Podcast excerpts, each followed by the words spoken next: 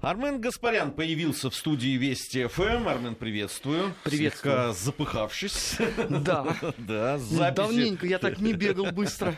А, это программа «Параллели». Ну, вы знаете, что мы а, каждое воскресенье именно в это время а, всегда пытаемся говорить о дне сегодняшнем, но смотрим в день вчерашний. Я попросил и Марата Сафарова э, задержаться на, на некоторое время, потому что мы Марата знаем как человека исключительно образованного, большого любителя э, литературы в том числе. И, конечно, я, э, мы в нашей программе «Параллели» не могли обойти печальное э, событие, которое произошло, э, смерть замечательного поэта Евгения Тушенко. И э, в я бы, я, я э, проводя параллель, да, вообще с жизнью этого человека, то э, как его творчество, и не только его, а вот всего этого поколения, да, отразилось на истории нашей страны. Э, ведь Евтушенко, наверное, последний представитель того поколения поэтов, литераторов, которые собирали, ну, сейчас принято говорить стадионы, да, тогда это не совсем стадионы были, хотя и стадионы тоже в том числе, но на выступления поэтов собирались сотни, да, тысячи людей, э, и, наверное, такого интереса и такого э, почитания поэтов я, ну, вот во всяком случае, в новую, да, там, новейшую историю нашей страны не знаю. Я не знаю, согласен это, Ну, поэт в России больше, чем поэт, и фраза Евгения Александровича, поэтому, конечно, а, это именно такое стечение и сложение определенных обстоятельств, и хрущевской оттепели, и молодого поколения поэтов, и людей, которые в соцреализме а, уже не работали, а выбирали новые жанры, и в то же время продолжали во многом поэтическую традицию начала века, хотя многие жившие э, титаны русской поэзии начала века не всегда да, положительно относились к этой стадионной, да, как они говорили, поэзии. Известно, что Анна Андреевна Ахматова очень критически относилась к этому поколению, но тем не менее совершенно очевидно, что это голос своего времени. Мне посчастливилось Евгения Александровича увидеть последний раз в прошлом году, в августе. Это вот к вопросу о том, сегодня во многих комментариях не публичных людей, а вот в соцсетях звучало, вот, большой русский поэт, а умер в Соединенных Штатах, как же так? Вот я хочу многих успокоить. Евгений Александрович практически до последних месяцев своей жизни э, значительную часть своего времени проводил в России, и те ну, какие-то фантастические с точки зрения его состояния здоровья, его возраста, ну, его немощи, телесной, но не духовной. А путешествия по России колоссальные, они впечатляют. И это было и в прошлом году, и в позапрошлом году. Несколько лет назад он выступал на ступенях а, Казанского университета, которому он посвятил поэму. А вот в августе прошлого года я его видел на очень интересном мероприятий, на которое не пришел практически никто из известных людей. Это был вечер памяти Эрнста Неизвестного. А, в августе в Центральном доме литераторов, ну, поскольку Эрнст Неизвестный был похоронен в США, то поэтому э, решили его московские друзья все-таки провести определенную такую траурное мероприятие в ЦДЛ. И на него был дождливый день, достаточно прохладный вечер. Э, из известных людей очень было мало кого. И неожиданно приехал Евгений Александрович. Он был фантастически энергичен, а, он был э, неистов. И там тоже, кстати, была затронута тема его жизни на две страны. Но она его очень обидела, я помню, такое было не очень неловкое такое высказывание одной из гостей, а, участников, участницы этой церемонии, а, Евгений Александрович очень обиделся и до конца вечера никак не мог простить разговор о том, что вот он живет в США. Он говорил, я живу в России, я в России выступаю, но я преподаю а, если не ошибаюсь, в Оклахоме, да, вот где, собственно, он и скончался, а, это э, только место моего преподавания. И это чувствовалось, потому что он знал контекст, он знал литературный контекст, он говорил о музее Акуджавы в э, Переделкино, вот о его судьбе на тот момент. Его эта тема очень тревожила. То есть он был в контексте э, русского литературного процесса 2016 года на тот момент. Это, конечно, такая фигура античная во многом. а, и фигура возрожденческая, потому что немногим известно, что Евгений Александрович пробовал себя и в кинорежиссуре «Похороны Сталина» фильм, а, и в разных-разных жанрах, и в переводах, например. А, вот такое было чувство у меня было, знаете, вот когда бывает, когда вот бываешь, скажем, встречаешь человека пожилого и тяжело больного и чувствуешь, что его больше никогда не увидишь. Такое щемящее иногда ощущение возникает. У меня было такое ощущение, несмотря на вот его такую энергичность в этот вечер, а, чувствовалось, что он уходит, и чувствовалось, что уходит эпоха во всем пафосном и непафосном выражении этого. Ну, во всяком случае, эпоха шестидесятников точно. А, разные взгляды, конечно, и на эпоху шестидесятников. Мы недавно э, с тобой, Армен, и с нашим другом и коллегой Димой Куликовым говорили как раз о э, оттепели, ну, с политической точки Неделю зрения. Неделю назад как раз. Неделю назад, да. А, собственно, программа-то вышла вот в пятницу, наверное, да? Это было по, по... Нет, в пятницу о перестройке. А, про, значит, неделю да, назад. Неделю назад, да. А, мы говорили, и говорили как раз о значении как в культуре, в том числе литературе э, того, что произошло э, да, в, середине, в середине 50 началось в середине 50-х годов. Э, разные, и, и сейчас люди по-разному оценивают все, что происходило, да и, и творчество, и фигуры да, шестидесятников, но согласись, Армен, все-таки это то, о чем сказал сейчас Марат, это эпоха эта эпоха и их произведения, то, о чем они писали, и в том числе, э, и в, в том числе Евгений Александрович. Это, безусловно, эпоха, но я хотел бы, знаешь, начать с того, что мне сегодня было вообще по-настоящему противно, очень сильно. Когда вот те самые соцсети, о которых Марат упомянул, и там кому-то пришла удивительно убогая и гнусная мысль, он, значит, ставит два стихотворения и говорит, вот вам, пожалуйста, вот это вот беспринципная а, совковая интеллигенция. Там первое стихотворение 52 года про Сталина, второе стихотворение 56 года. Уже, соответственно, с осуждением товарища Сталина, авторство Евгения Евтушенко. И вот на основе этого люди стали делать далеко идущую, там сотни комментариев, естественно, все же теперь крупные знатоки еще и поэзии 60-х годов. Это, да, это, у нас теперь в лите... у нас после того, как интернет особенно стал развиваться очень сильно, теперь все знатоки всего, много, да. да. Все, кто умеет, умеет э, пользоваться поисковиками, они теперь знатоки. А... На втором месте не менее гнусная история, значит, как известно, Евгений Евтушенко написал еще стихи по поводу происходящих событий на Украине. Очень пронзительные строки. Не такие, конечно, пронзительные, как у него были посвященные Бабьему Яру, но тем не менее. Да, и это позволило людям а, топтаться на костях. Вообще, вот, а, на мой взгляд, а, перейдена просто вот грань, которая отличает порядочного человека от, извините, двуногого существа. Потому что а, в таком тоне высказываться о поэте, который действительно был голосом и символом поколений, стихи которого будут еще, наверное, десятки, может быть, сотни лет э, читать, и люди будут открывать для себя. И не только Евтушенко, но и всех остальных поэтов 60-х. Я, кстати, не понимаю, вот, почему к ним такое, вот, знаешь, полупрезрительное отношение. Вот, то есть Высоцкий это вот все для всех, а, а поэты-шестидесятники это что-то там из серии, вот помнишь, там была сцена «Москва слезам не верит», когда они проходили, значит, около памятника Маяковскому. Но, а, дорогие друзья, это ведь замечательные русские поэты, люди, которые высказываются об этом. Мне кажется, они даже трех стихотворений того же Евтушенко не назовут. Вы бы почитали бы сначала бы. А потом, а, что же все такие вот, вот принципиальные, да нельзя. А вот все остальные, которые творили э, в эпоху, там, условно, 46-го, 52-го года, вас там совсем никто не смущает. Ну, то есть ваши же кумиры, о которых вы говорили всегда, что это самые там принципиальные люди. А вам напомнить, что писал, например, Мариет Шагинян?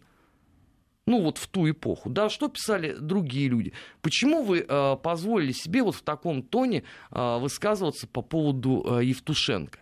Зачем это нужно? Вы хотите э, тем самым возвысить себя?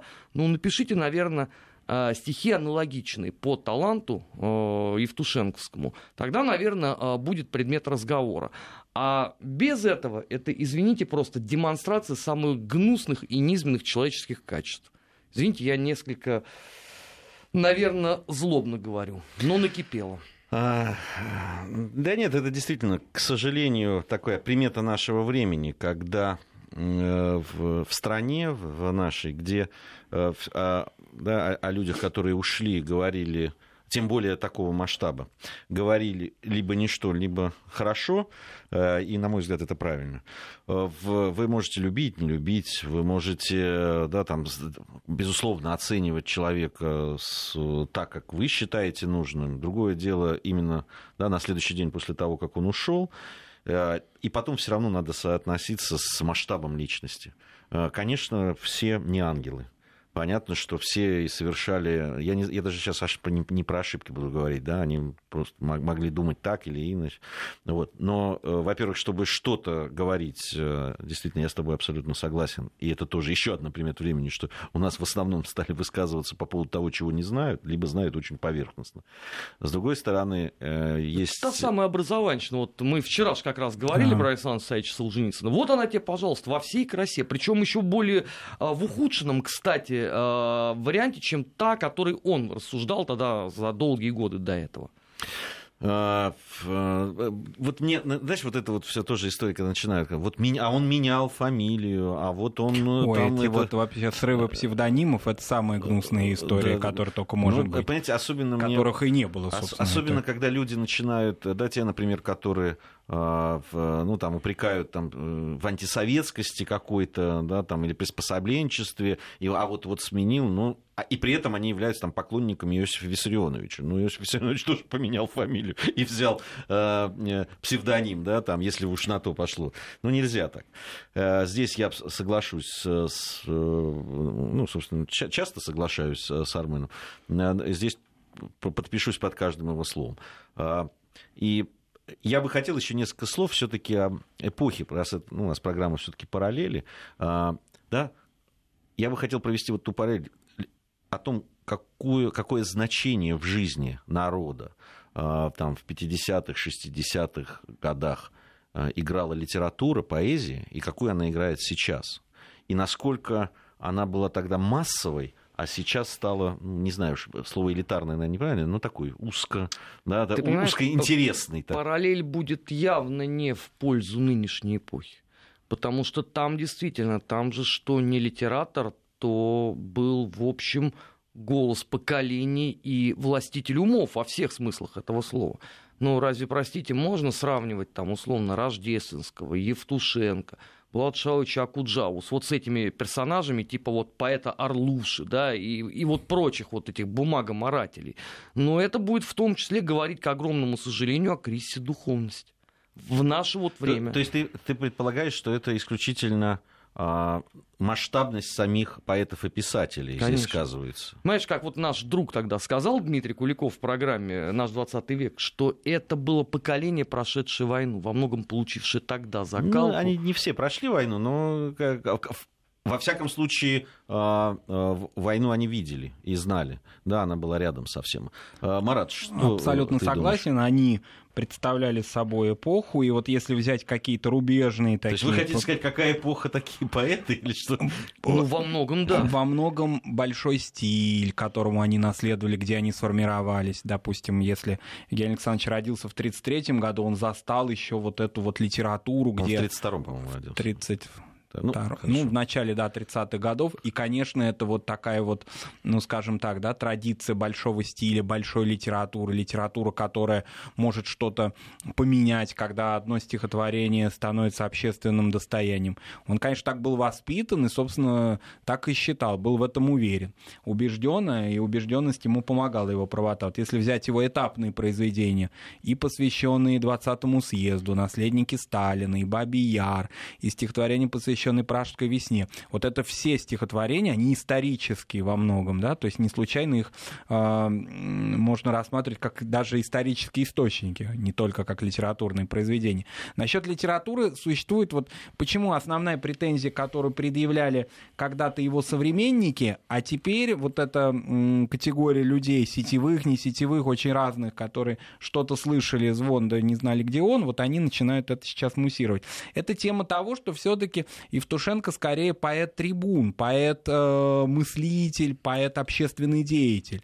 Основная претензия у людей была, у его современников, именно к литературности его стихов.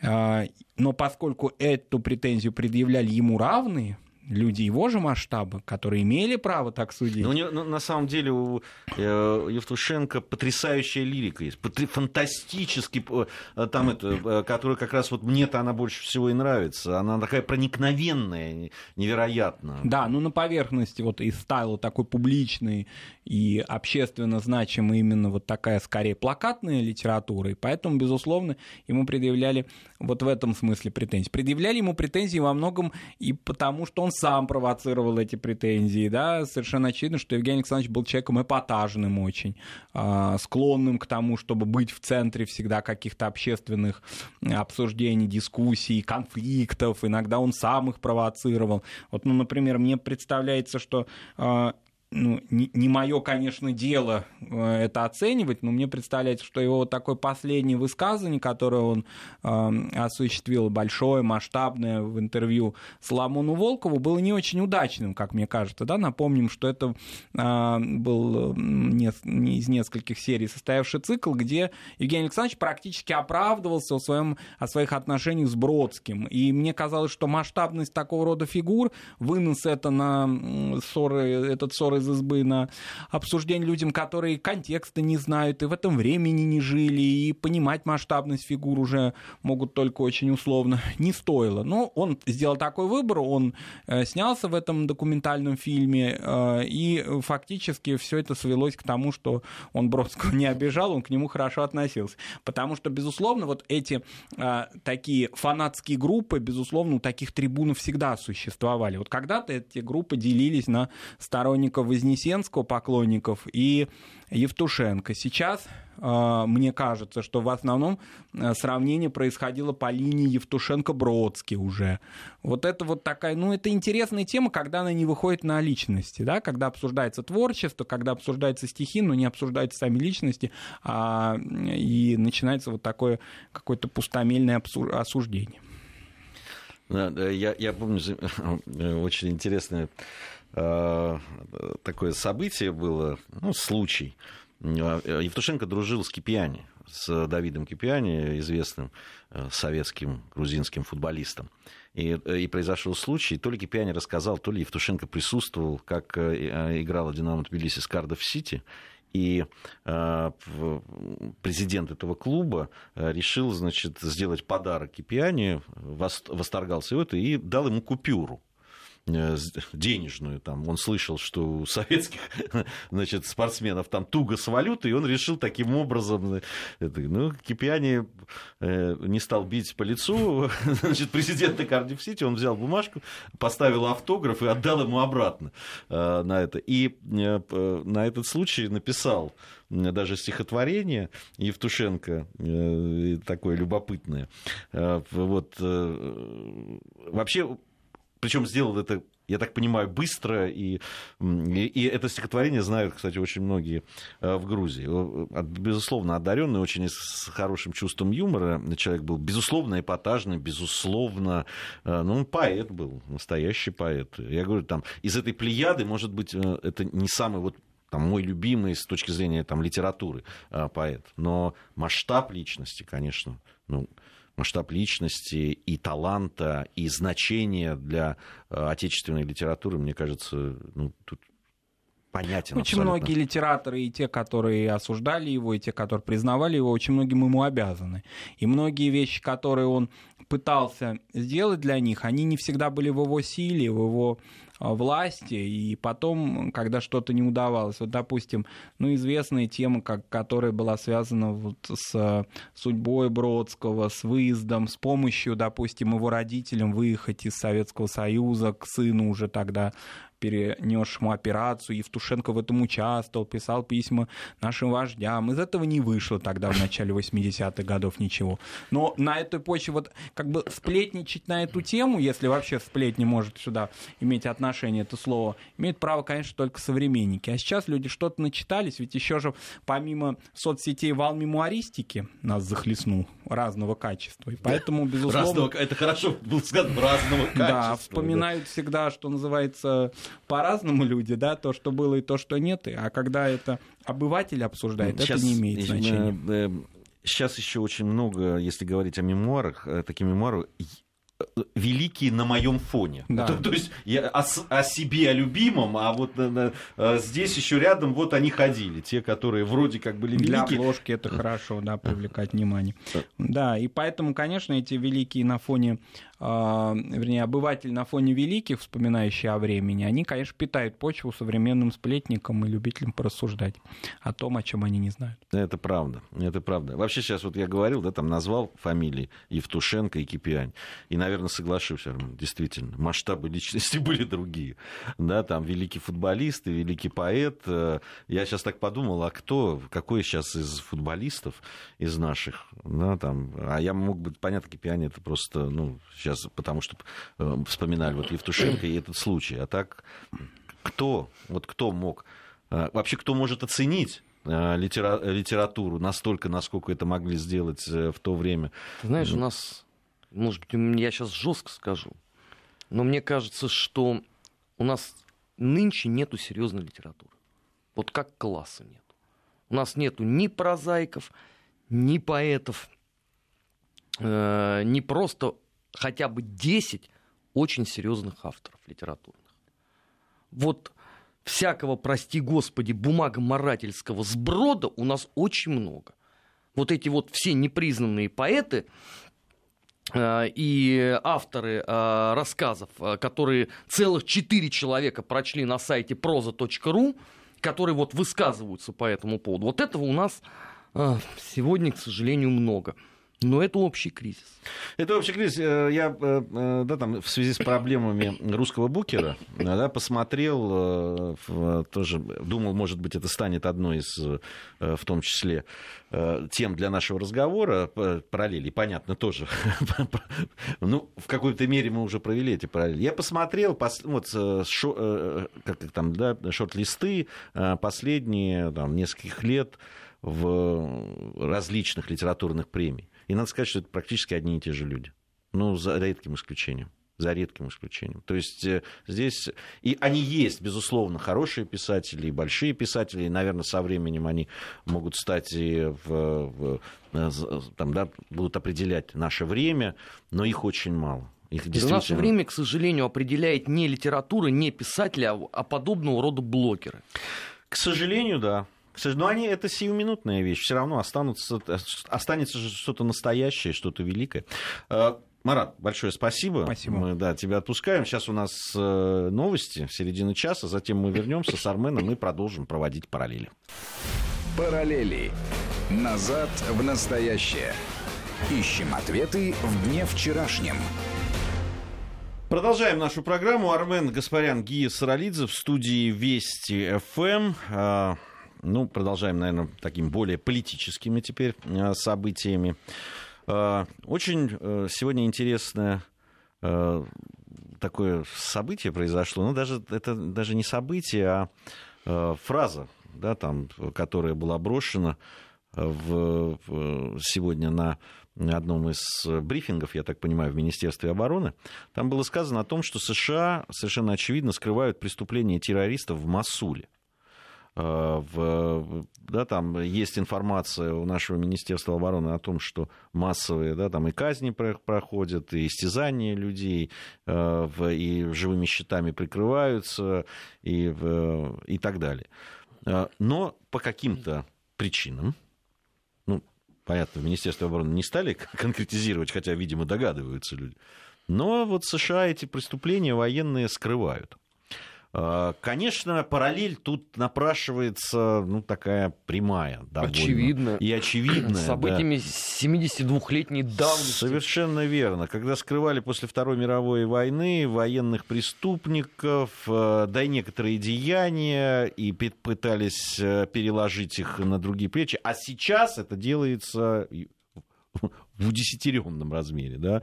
Э, когда мы говорим о фальсификации э, и итогов, и вообще самого хода Второй мировой войны, ведь это не только да, там, кто какую лепту внес в, в победу, кто главный, кто главный кузнец этой победы был, кто больше всего на алтарь этой победы жертв да, принес.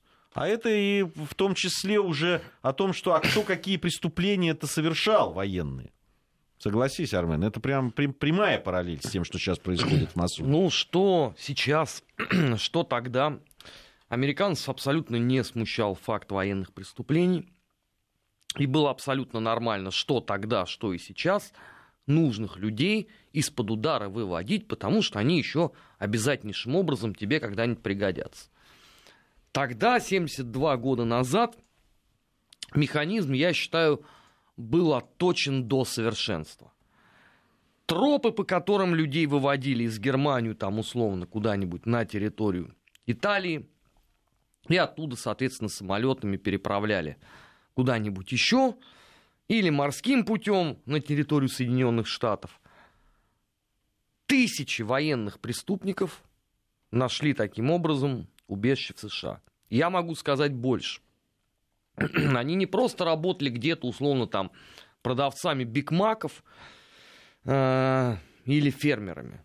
Все эти люди в массе своей были задействованы в специальных операциях или Пентагона, или Центрального разведывательного управления. В лучшем случае они являлись инструкторами э, по подготовке новых кадров для войны, потому что все эти люди, опять же, имели богатый опыт боевых действий. А, кроме этого, существовала, извините, история засылки этого контингента на территорию Советского Союза. Поэтому что мы видим сейчас? Да, конечно, в Масуле наверняка мы это понимаем прекрасно, совершены десятки, а скорее всего даже сотни, если не тысячи военных преступлений. Не, ну, э, там, э, вот э, Максим Коношенков сослался на слова, которые были произнесены пресс-секретарем возглавляемой США международной коалиции Джозеф Скрокка, Скрокка, он тогда заявил, что Э, прорабатывается вопрос э, рассекречивания видеоролика, который показывает, как боевики прячут гражданских лиц в здании западного Масула, из которого затем ведут стрельбу для того, чтобы спровоцировать ответный удар коалиции. То есть они ведут стрельбу, уходят, мирных людей оставляют, а, э, туда наносится там, ну, вполне удар. нормальная практика. Да. да. Нужна картинка. Нужна картинка, нужно желание об этом сказать, но только тогда параллели, понимаешь? Опять-таки параллели Нет, с тем, а, что а, происходило а, в Алеппо э, тут же. Только, только одно, одно но. У нас э, наши ВКС не применяли в случае с Алеппо э, в, э, э, так, этим удар, ударов не наносила наша авиация. А они наносят. Разница только в этом. Только она очень серьезная, понимаешь? Ну, Это разница. Больше того, да, все эти люди, которые вот таким образом пытаются воевать, они будут Соединенным Штатам необходимы в будущем. Потому что мы же прекрасно понимаем, что после Сирии будет что-нибудь еще. Но этот маховик, он уже раскручен. Афганистан, э, Ирак, э, Ливия, Египет, э, Сирия, до этого Сербия, безостановочная война на протяжении уже скольких лет. Вы что, искренне думаете, что после Маслу ничего не будет? А тут кадры подготовленные. Зачем вам кто-то еще нужен? Арабские боевики прекрасно справляются со своими обязанностями. Я, я бы еще о международной реакции. Вот об этих всех вот людях, которые э, во время операции в Алеппо да, там, обвиняли в том, что все, вот, э, э, да, русские военные, у них локти по, по локоть в крови и руки, вот бедные эти, там, эти дневники детей. Где, где дневники детей из Масула? Расскажите мне, пожалуйста. Слушай, ну мы с тобой... Господа наши коллеги, журналисты. Мы помним эту замечательную девочку, которая писала э, на, извините, языке Шекспира без грамматических ошибок и без ничего я, подобного. Армен, я допускаю... Понимаешь, после этого про дневники как-то, ну, странно. Вполне возможно, что могут быть и дневники. Понятно, что люди в том же Алеппо пострадали от того, что... потому что шла война. Э, но, но а, значит, во-первых, да, там обвиняли ведь... Нас обвиняли э, признавая, что мы не наносим ракетно-бомбовых ударов, наши э, самолеты и наши ВКС не наносят, но мы обеспечиваем возможность наносить удары там, артиллерией, минометами и так далее по боевикам, значит, э, силы регулярной, э, регулярной армии Сирии. Э, и поэтому мы кровопийцы, да, там на, на обед едим детей вообще и э, убиваем стариков.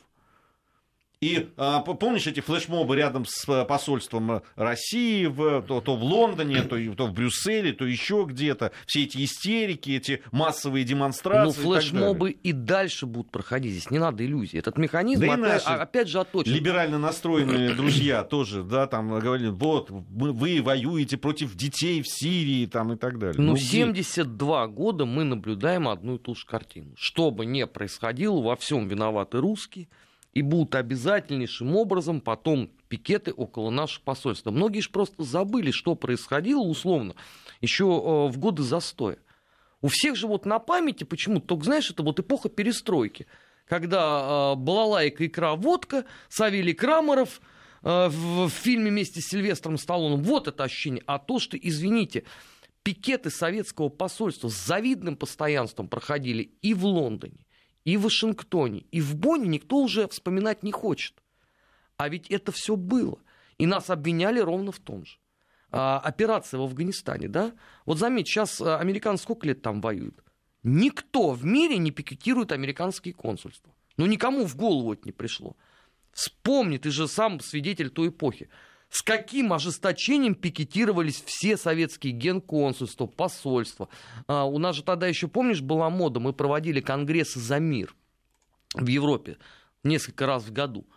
Как эти конгрессы срывались, как туда вбегали люди из бывших советских иммигрантов и срывали это. Ну, а... а полиция стояла на улице, не да вмешивалась. Не, не только, ладно, конференция, это политическое все-таки действие. А, а срывались концерты же. Там, когда не, ну, гастролировал Большой молчу. театр там, и, или там, не знаю, Мариинка, или еще кто-то, или Большой симфонический оркестр какой-нибудь.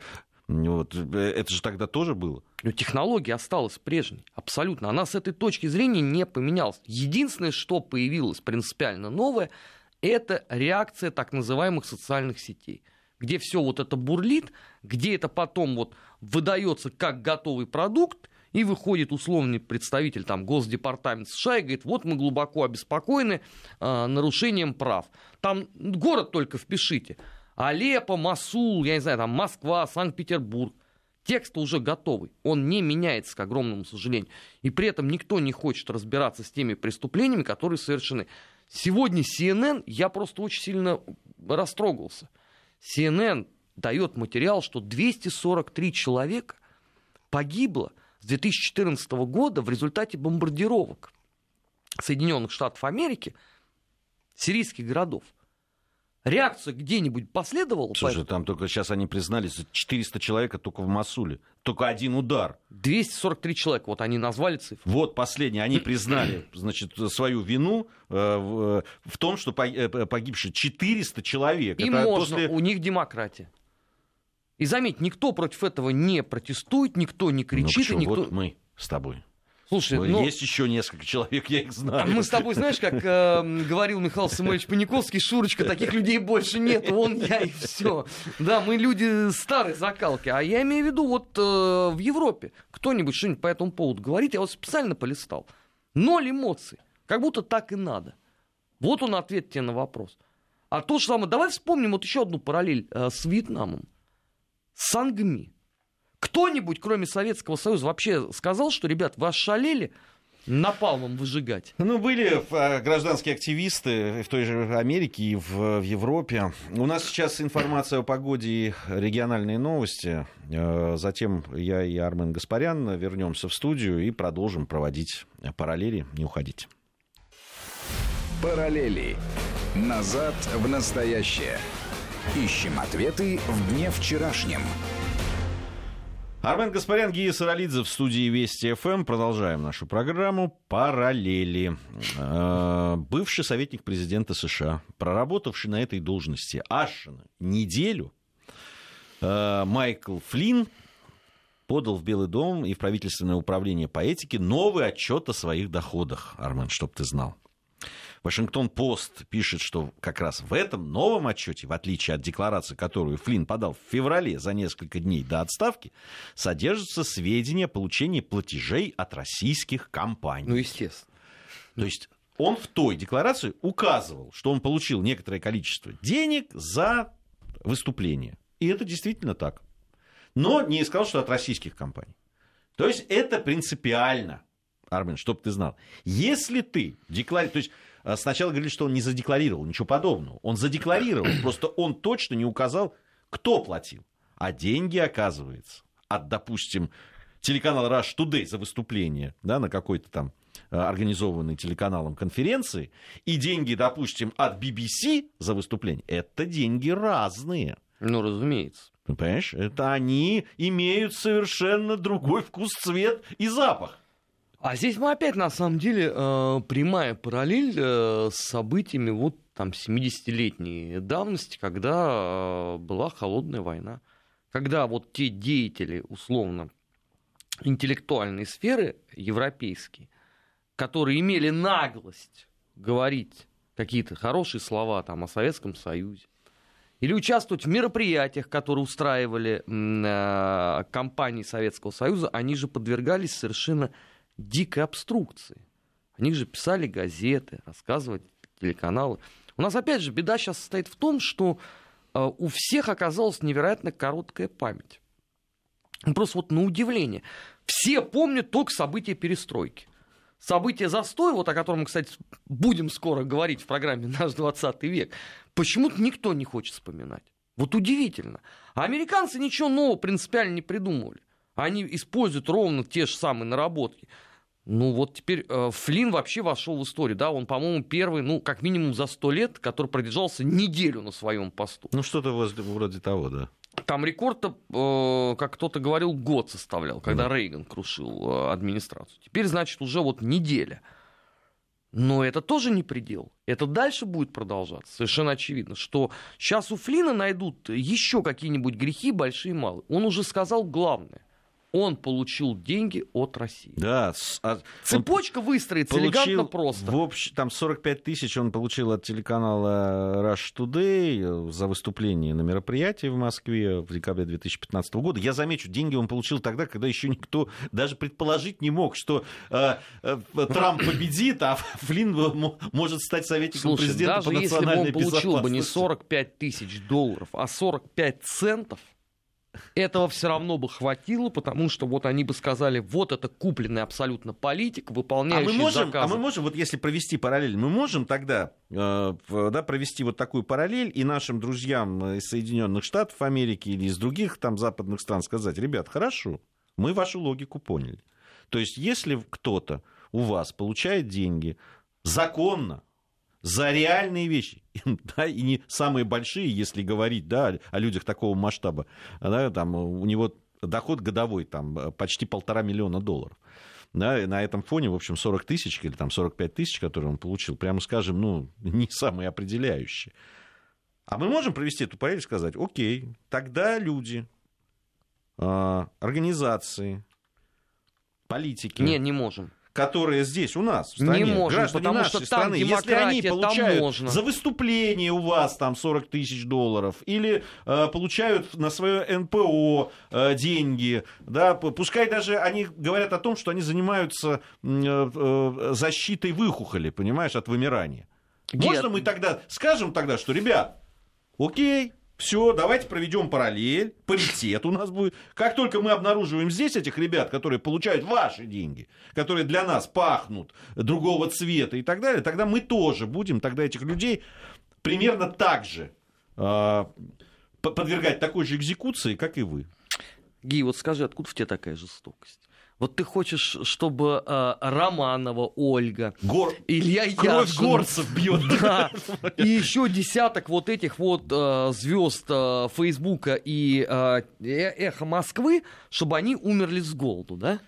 Потому что никаких других доходов, кроме как денег, которые выдают совершенно определенным образом Работать аффилированные с А, а мы работать не умеем. да. Мы ж не- я же ничего не умею. Вот что ты умеешь делать в жизни, да?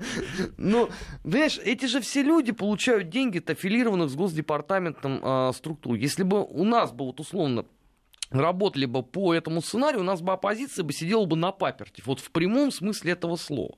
Но просто в Америке демократия, поэтому им можно предъявлять Майклу Флину а, а, подобного рода истории, а у нас как бы тоталитарные мордоры, мы не можем так поступать.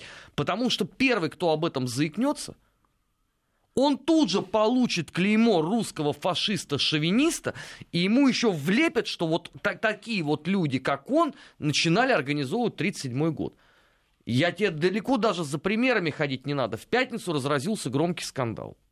Значит, Руслан Асташко э, обнаруживает э, заявление э, этого деятеля культуры господина Сакурова о том, что надо немедленно отдать японцам, принадлежащим им Курилы, эту прекрасную землю. Я, естественно, в Твиттере высказался по этому поводу. Позвонили коллеги из разных средств массовой информации. Я повторил все, что я думаю по этому поводу. Что, извините, хочешь ты борцунствовать против государства? Окей, тогда без государственного финансирования. Вот, пожалуйста. Прошло три часа. Я открываю интернет и вижу, что такая мразь, как Гаспарян, устроила новый 37-й год, он покусился на самое святое. На право отдать Курилы японцам? Ты покусился. Спрашивается, да? Ну вот у вас перед глазами есть пример Майкла Флина. Вот вам, пожалуйста, аналогичная история здесь. Нельзя. Ты оскорбляешь деятелей культуры. Слушай, Флин не предлагал отдать э, э, Аляску России. Он не предлагал, да, там часть территории Слушай, он всего э, лишь Соединенных Штатов. Америки. Да, он получил деньги за свое выступление. Причем не прятал их, потом задекларировал. И все, все официально. В самом факте того, что Флин взял деньги от государства, там еще Касперский там э, присутствует, видимо, э, в- да, там какая-то консультация, не знаю, неважно. Да, в- сам факт, это что? Это взятка? То есть вы доказали, или вы, это, это что, эти, за эти деньги, за эти 45 тысяч, которые Флин взял, он собирался продвигать интересы России в, в правительстве Соединенных Штатов Америки? Или что? Я, я, я не понимаю сути того, что, что, произ- что происходит. Нет, суть очень проста. Нельзя иметь никаких а, связей с кровавым мордором. Ни на каком уровне, ни на политическом, ни на гуманитарном, ни на научном. Не, ну Не давай- просто нельзя. Окей. Есть враг номер один. Есть зеркало. Так. Значит, вот что тому, который в зеркале нельзя или можно, то можно или нельзя тогда тому, кто отражается. Давайте зеркально все поставим. Нельзя. Как Потому- нельзя? ну нельзя, потому что там Как демократия, здесь мордор, понимаешь? Все очень просто. Ну вот э, наша оппозиция, да, вот постоянно мы говорим о том, что, ребят, все эти люди, вот господин Навальный, например, да, непонятно, какие доходы существующие. Ну, то есть он не работает. Но хочется же узнать, кто же все-таки это дело оплачивает. Если ты в публичном пространстве задаешь этот вопрос, ты тут же становишься певцом ГУЛАГа. Потому что приличные люди так не делают. У меня вопрос. Зна- Значит ли это, что американцы, которые задали этот вопрос нашему другу новому, да, они люди неприличные? Нет. Как раз напротив. Они поступили так, как должно э, поступать настоящим американским патриотам. Там же формулировка-то именно такая. Ты попробуй, потребуй у господ оппозиционеров отчета о их финансовом положении. Откуда приходят деньги? Мы уже тут скромно можем намекнуть о том, что деньги-то они возят налом из известных городов. Ну, сейчас же, понимаешь, как они все Я они даже от- людей могу назвать, они которые всё- возят эти Ну, деньги. если ты начинаешь заниматься такими непростыми вещами, как расследование, да, там это, они-то утверждают, что это, ну что, мы вот в интернет, там чуть ли не в открытых источниках, мы там это, и, и той организации, которая, да, э, предшествует любым их э, деяниям, там и так далее.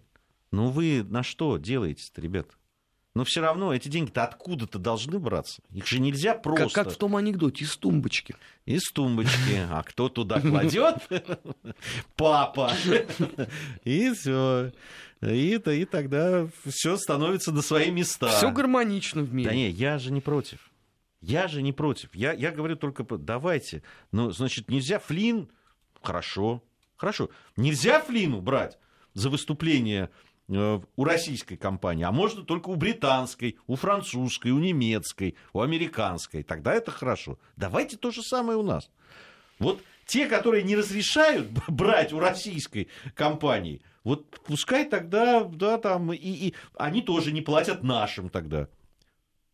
Им тоже нельзя. Нет, так не будет. Они наоборот, они будут платить с утроенной энергией. Я тебе напоминаю, что там же есть целая финансовая программа по информационному противодействию российской агрессии. Деньги совершенно официально Госдепартаментом перечисляются. И на Украину, и в Россию. А во времена горячо тобой, в кавычках, любимого президента Мишико еще и туда отправлялись. И в Молдавию точно так да, же я переводятся. думаю, они и сейчас отправляются.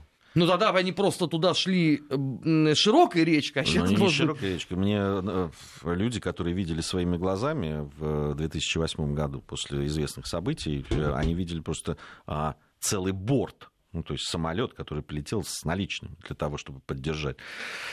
А, У нас а, завершена программа. Это. Но совсем скоро мы будем подводить итоги недели.